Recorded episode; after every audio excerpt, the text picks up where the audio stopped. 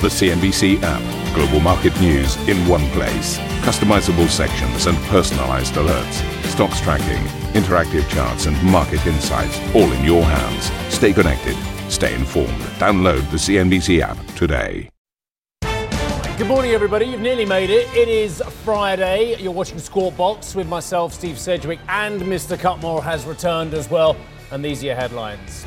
US stocks rebound with the Nasdaq posting its best daily performance in over a month. But Apple shares sink in extended trade after Tim Cook warns of a possible $8 billion hit from supply constraints. We see two causes of supply constraints. Uh, one is the COVID related disruptions, and there's the industry wide silicon shortages that will continue. Uh, Amazon falls after hours as the e commerce giant reports its first quarterly loss since 2015, weighed down by its stake in EV startup Rivian, whilst the CFO also warns inflation is here to stay. These inflationary pressures have added approximately $2 billion in incremental costs when compared to last year. While we will continue to look for ways to mitigate these costs, we expect they will be around for some time.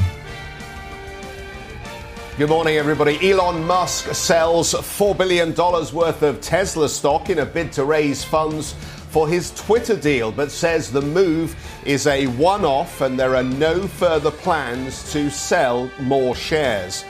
Asian stocks trading in the green this hour, but brace for their worst monthly loss in two years, while in China, health experts are calling for a more targeted approach for containing the coronavirus.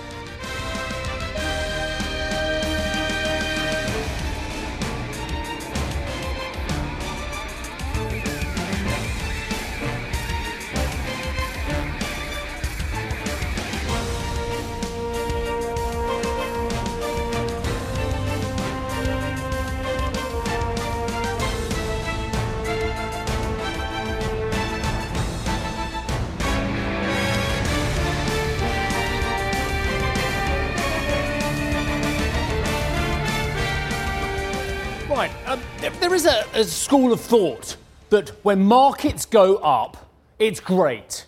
We're in the green. I had it with my team already this morning. Then when markets go down, it is bad. and I see it all over financial news, and I see it too much on this channel as well, where too many geniuses of the market, too many experts, too many commentators say every time the market goes up, that is great because it creates wealth. I dispute that. Every time the market goes down, it is bad. Anyone who pushes the market down uh, is, is actually working against the economic interests of companies and the broader economy. I, I think that is very, very debatable as well. So, what I like about what we've seen over this last month is that we've seen a downtick. Uh, and, and, I hold my hands up. I'm not saying I want to see destruction of wealth. quite, quite the opposite. The mantra of this channel is pretty much to make money for you guys, amongst other things, to give you clarity in the markets as well. So when I see a downtick, I see two things. I see one, a revaluation of stocks that should never have been at those higher levels as well. But two, I see an opportunity for you, the viewer, to sort out one of the oldest sayings in the book sorting out the wheat from the chaff i.e., the good companies, when they come off on these um, aggressive downtick months, which we have seen, and very volatile month at that as well, the good companies will give you, the viewer, a better opportunity to get in at a lower level over the longer term. The bad companies will be repriced, and then you can make your decision on those, whether some of those growth companies were ever going to make money, whether some of those Russell 2K companies that are really struggling uh, in the bear market now, whether they are actually uh, under huge cyclical pressure with higher interest rates and higher inflation? Or again, are they good enough to ride out the storm and you're getting a cyclical opportunity to buy the stock? So don't fall into the trap that so many people on CNBC fall into. And I'll hold my hands up. I think our channel sometimes um, is too ebullient when we go up and too pessimistic when we go down. Let's have a look at what happened in the month anyway, because it's been a fascinating, fascinating, even the week. The week to date on the Dow we are up 0.3 of a percent. Considering the huge downtick moves we've seen, the huge uptick moves, I think that's fascinating as well. You are struggling with understanding what's going on in Ukraine, with COVID, in China, with your supply chains, with the Fed meeting next week and interest rates, with a whole host of things, plus that valuation argument I just made as well. I, I, don't envy you out there trying to make money. It is very hard, especially if you're professional. And to be honest, though, you paid loads for it or whatever. Uh, okay, yesterday's move. This is it here. Uh, we're up 1.9%. Again, a, a, huge move, one of the biggest moves we've seen to the upside this year. But the month to date, oh, I have to undo my button on this, but you know how it goes. Down 2.2% on the Dow. But there was more extreme moves uh, on some of the other indices. So let's have a look at the S&P 500 first of all as well. Uh, up 2.5% yesterday. Again, for the week, eh, you wouldn't even notice we've had four of the most volatile sessions on the book. We're up 0.4% for the week. But actually, for the month, I'm not going to keep undoing my button. You just have to see more of my tummy. Uh, 5.4% down on the S&P. Again, we used to have a colleague. Uh, her name was Becky. She was in, in Hill. She like dwarfed me as well. She became a firefighter, would you believe? Anyway, but but I mean, she could reach that. She could actually reach the top of the wall, no problem. But I, will struggle. They'll, they'll, get me a step, I think. Uh, the Nasdaq though is where you saw some extreme action as well. And I do want to show you the Nasdaq month today because look, this rally yesterday. I'll come over here, then Rod will follow me. Uh, 3% higher yesterday. Again, a, a, stunning rally. But put it in context again, uh, week today. Week today, the Nasdaq's nothing, 0.3%. What were you worried about that VIX position for? Uh, you didn't have any, any premium, did you? Because it hasn't moved. Don't trade your gamma too aggressively if you're short. That's all I can say. So we're down 10% pretty much, give or take the change. A correction move on, the month so far as well. And again, I, I think it's great, especially for the NASDAQ, because I think you have some real concerns out there that you've just been following a big momentum trade for the last couple of years. Oh, it's growth, buy it. Oh my goodness me, they reckon they're going to have uh, 8 trillion subscribers, buy it but you didn't look at the business model necessarily. I understand that. Momentum trading is a very powerful force as well. So some of these tech companies have had the most amazing moves. I think we've got an eight chip board now that uh, Brett and the team have put together for me as well. So let's have a quick look at that. Should be no surprise to the producers that I was asking for it. Here we go. okay, so these are the month to date moves. And my goodness me, look at that. I mean, if you really wanted to see a, a pair, and I'm sure some of you have got this pair actually, 47% lower as people reassess, hopefully, a post COVID world for Netflix. But look at that, 27% higher for Twitter. Now, we know that there are other things going on at Twitter. We know that they'd already had a massive decline and they haven't redressed all of that. We know that Mr. Musk may or may not be buying this company. At the moment, it looks like he is buying it. There are those of us in the market who question the rationale, who question the business model, who question the revenues generated and then the profits. And then the debt's attached to the uh, company once Mr. Musk has bought it as well. So very interesting. Um, we can look at Apple as down 6.3%, Microsoft down 6%, uh, and the likes of Amazon as well, and Alphabet. Look, they're down 11% Amazon. They were down 14% Alphabet. That doesn't mean that Alphabet, Microsoft, and we'll speak to Mark Horton about this in a moment, Alphabet and Amazon, doesn't mean they're bad companies. Let's be honest about it. They're pretty brilliant companies. But you're just reassessing what you're prepared to pay for that growth going forward. Is that growth being dented? The answer is yes. Is it challenged? Yes, by course, no doubt about it. But Amazon, Alphabet, Microsoft, and Apple, they're going to be around. They're huge companies doing very, very well, despite the fact, of course, uh, Amazon and Apple, for instance, uh, had a pretty troubled 24 hours. Alphabet, the same as well. Microsoft, I mean, God, they're, they're just cleaning up a lot of these companies. But again, what do you want to pay for it? What do you want to pay for what those companies are giving you? What they've given the S&P as well because they are a huge part of that now, around about 20%. Futures look like this. Oh, you don't know this, but I'm actually walking towards the camera now because I can't see a blooming thing from that distance as well. So, look, that's a very flat start to trading uh, for the US indices, which after hours, of course, ha- have seen some absolutely extraordinary moves as well. And I'll tell you about those now. Uh, Amazon shares slumped over 9% in extended trade after the e-commerce giant posted its first quarterly loss since 2015, you have to dig in a bit because a lot of that loss well, it was basically driven by a $7.6 billion loss related to its investment in EV startup Rivian. And that is exactly my point, ladies and gentlemen. You have to look at the companies, and Amazon, they are cleaning up on AWS. But there are other parts of the business where you always have wondered, Jeff and I have, that's for sure, about the valuation of something, dare I say it, like Rivian, which quite frankly was valued at higher than vast amount of the OEMs, the traditional car makers, for a large part of the last couple of years.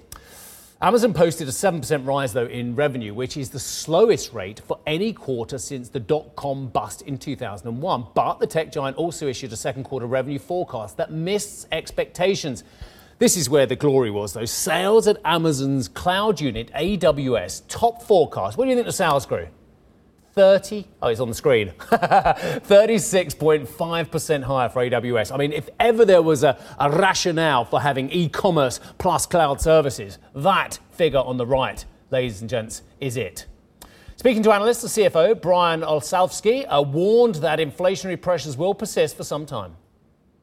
Line haul air and ocean shipping rates continue to be at or above the rates in the second half of last year, which were already much higher than pre COVID levels. Some of this is due to the impact of the Omicron variant in China and labor shortages at point of origin. And the start of the war in the Ukraine has contributed to high fuel prices. Combined with the year-over-year increases in wage inflation, these inflationary pressures have added approximately $2 billion of incremental costs when compared to last year. While we will continue to look for ways to mitigate these costs, we expect they will be around for some time. Well, shares in Apple fell over 2% in after hours trading. This as the iPhone maker warned that it could take a hit between 4 and 8 billion dollars in the current quarter due to supply chain issues. Apple also cautioning that the ongoing COVID lockdowns in China are hitting demand for its products. The warning from Apple took the shine off a set of results that topped almost all of its key metrics while it authorized a $90 billion share buyback program and hiked its dividend by 5%. The CEO, Tim Cook, outlined to analysts how he expects the supply chain issues to play out. We see two causes of supply constraints. Uh, one is the COVID-related disruptions, and there's the industry-wide silicon shortages that will continue. Uh, we've estimated the constraints to be in the range of four to eight billion.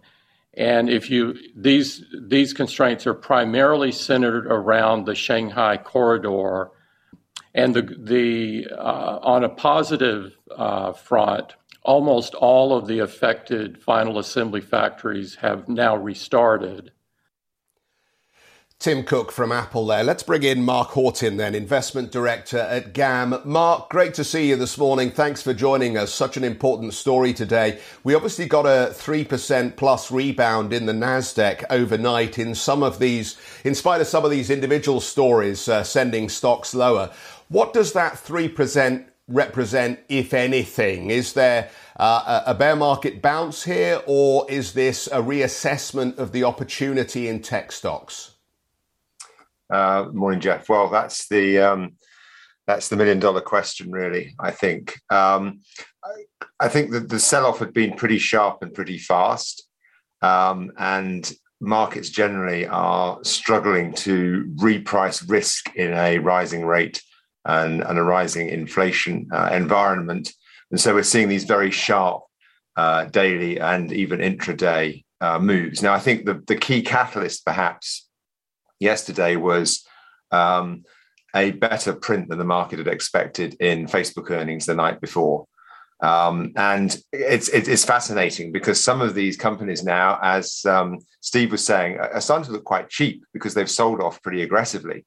So Facebook, whatever you think about the company, if you adjusted it for uh, the um, uh, the losses on their metaverse investment and for their cash pile, trading pre yesterday, it was pretty much on a single digit PE multiple.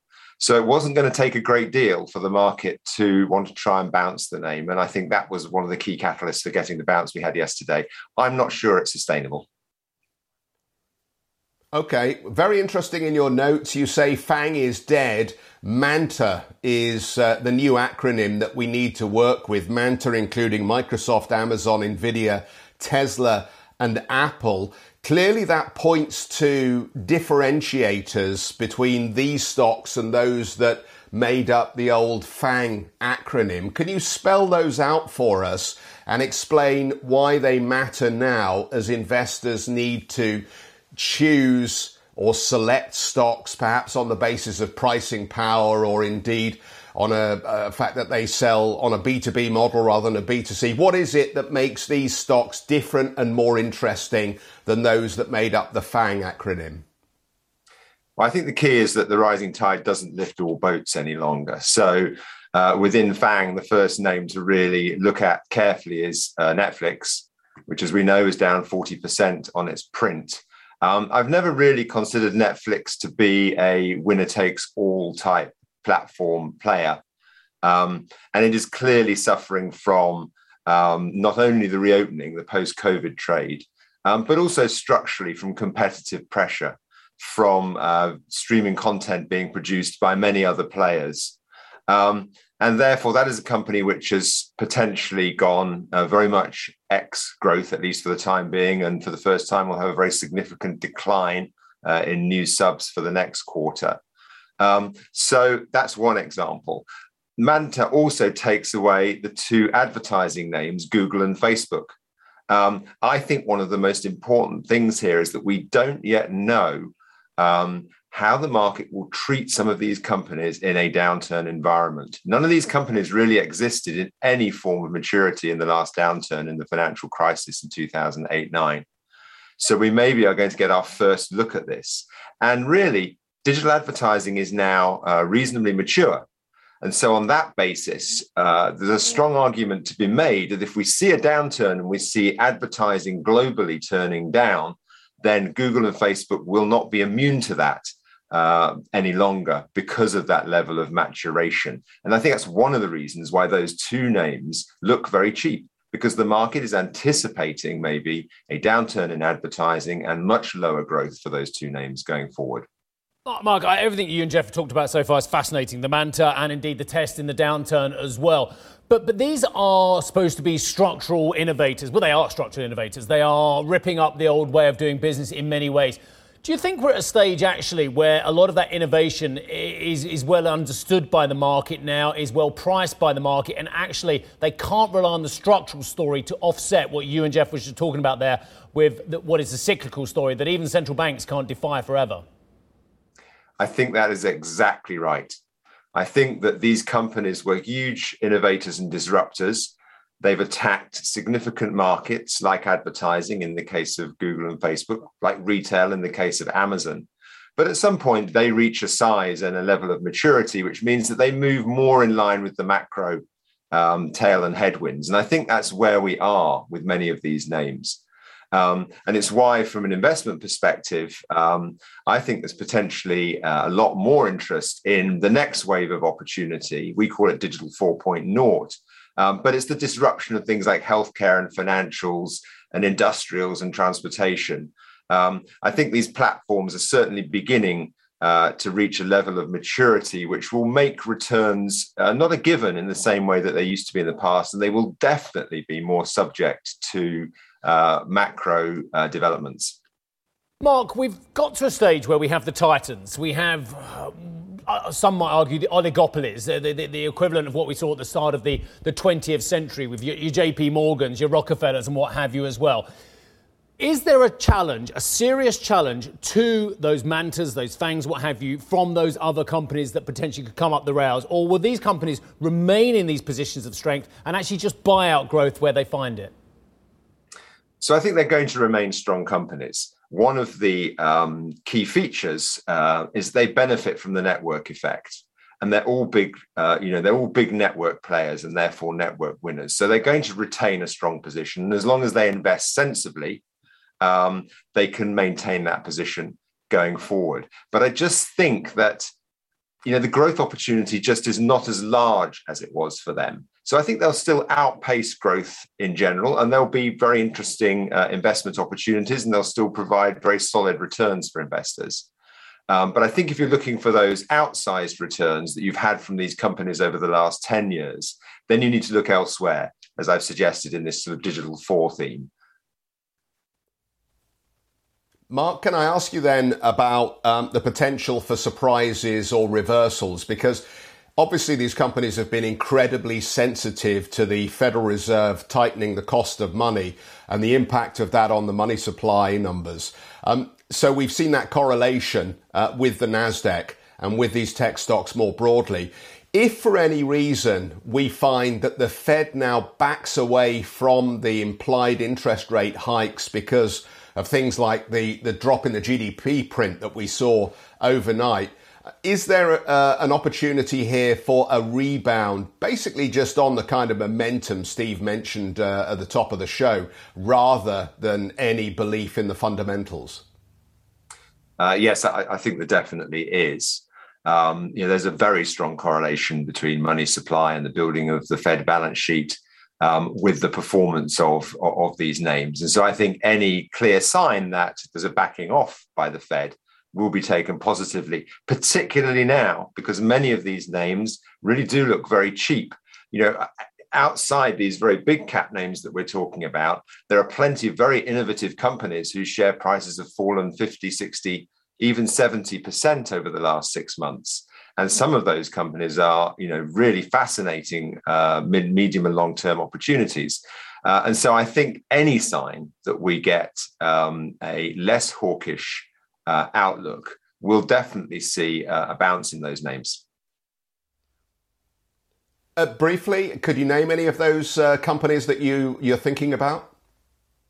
Um, I'm not going to name individual names, but they sit within um, sectors like cybersecurity, um, and then the sort of Internet of Everything, the way in which the next wave is going to attack healthcare, financials, uh, industrials, and, and transportation, as, as, as, I've already mentioned. It's in different seg- segments of the market than the winners of the last 10 years. I think that's the key for me. Brilliant, Mark. Thank you very much indeed. I think you've given enough clues that our audience know where they need to go and do their forensic work. Great to have you on the program this hour. Mark Horton joining us from GAM. Uh, moving on, um, more focus on the tech stock. Shares in Meta rallied in yesterday's session topping the Nasdaq after the company posted better than expected first quarter profit. That rally came despite the company missing out on quarterly revenue estimates. The stock is still down about 40% year to date. Intel shares moving lower in extended trade after the chipmaker offered disappointing guidance for the second quarter.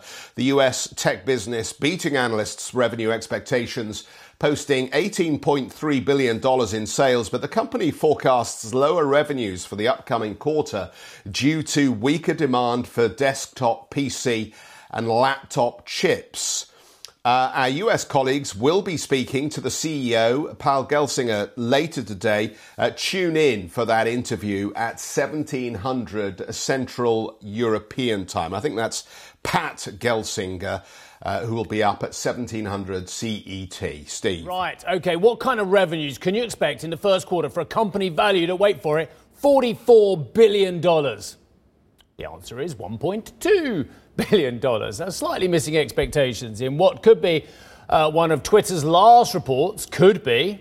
Some of us have our questions there before it's taken private. The social media giant added 229 monetizable daily active users. Uh, did they add that many, or is that how many they've got in total? Hmm, okay.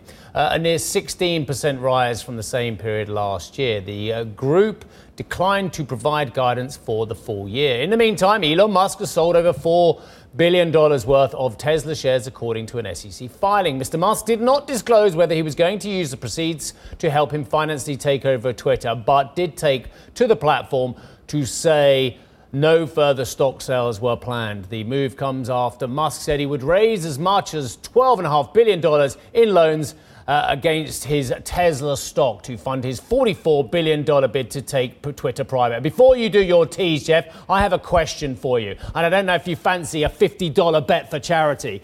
Uh, I'm not sure that Mr. Tusk Tusk, Mr. Musk, even. That's a different person, Mr. Tusk. He used to be uh, running the EU. I'm not sure Mr. Musk uh, is going to buy uh, Twitter, and I would wager £50 to a charity of your choice that he doesn't go through with it. There you go. Um, yeah, I'm not prone to making um, expensive bets on air, Steve, to be honest with you. But uh, I take the point that, yeah, maybe there is a good chance that uh, this deal won't go through. Although it does seem to have a little bit of momentum, and, and you don't just go out and sell four billion of your own stock for no reason at all, do you? So he does seem to have some conviction. The other thing that I think is interesting about this is that there are quite a lot of people, particularly existing shareholders, who'd like to see this deal go through at this price. So um, it's going to be fascinating to watch it unfold. Um, but no, I'm not going to take your bet at this point. Coming up on the program, US GDP growth shrinks in the first quarter, uh, but things may not be as bad as it seems. We're going to break down the data and point to some of the underlying strength that we see in spending. We'll be right back, everybody. Stay with us.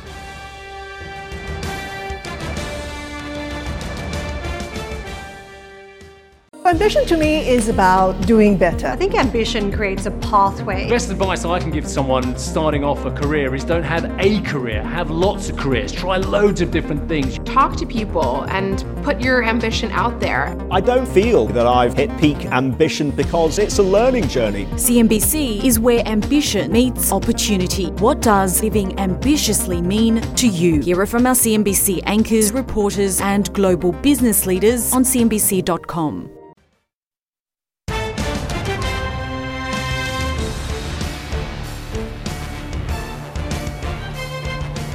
I know for a fact that he's on the same page as me because I, I no, noticed the way Mr. Cutmore nuanced his uh, point about the US economy uh, just before the break. So I'll just do the read quickly, then we'll get to the same place. Uh, the US economy unexpectedly shrank in the first quarter for the first time since early in the pandemic, growth contracted 1.4% from the preceding quarter. The decline was driven by a ballooning uh, trade deficit as domestic demand continued to be strong, though. That's the point, isn't it? Consumer spending rose 2.7% on an annualized basis. But the key here, and I think this is where Jeff's coming in as well, that there was enormous uh, growth in business investment. Business fixed investment surged 9.2% uh, in the annualized first quarter. The latest labor statistics also offered a silver lining with jobless claims continuing to fall uh, for the week. Uh, ending April 23rd. And therein lies the point, Jeff. In the fourth quarter, an annualized figure of nearly 7% growth has just been doused a little bit uh, with the first quarter figure. The market was unfazed, or was the market quite excited in some ways? Because if they saw the headline figure and thought, oh, negative figure,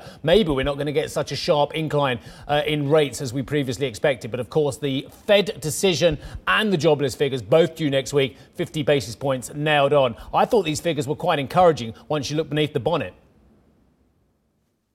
Yeah, no, absolutely agree with you. Um, the problem, of course, uh, is the 8.5% inflation number, isn't it? And if you were just to look at these figures uh, in the raw, it would look like stagflation, 8.5% uh, inflation and uh, negative 1% uh, plus print on um, growth sounds stagflationary, doesn't it? Until, as you say, you look under the bonnet and then you actually see that there were quite a lot of positives here and the reasons for that drop in GDP quite explicable based on inventories and supply chain issues.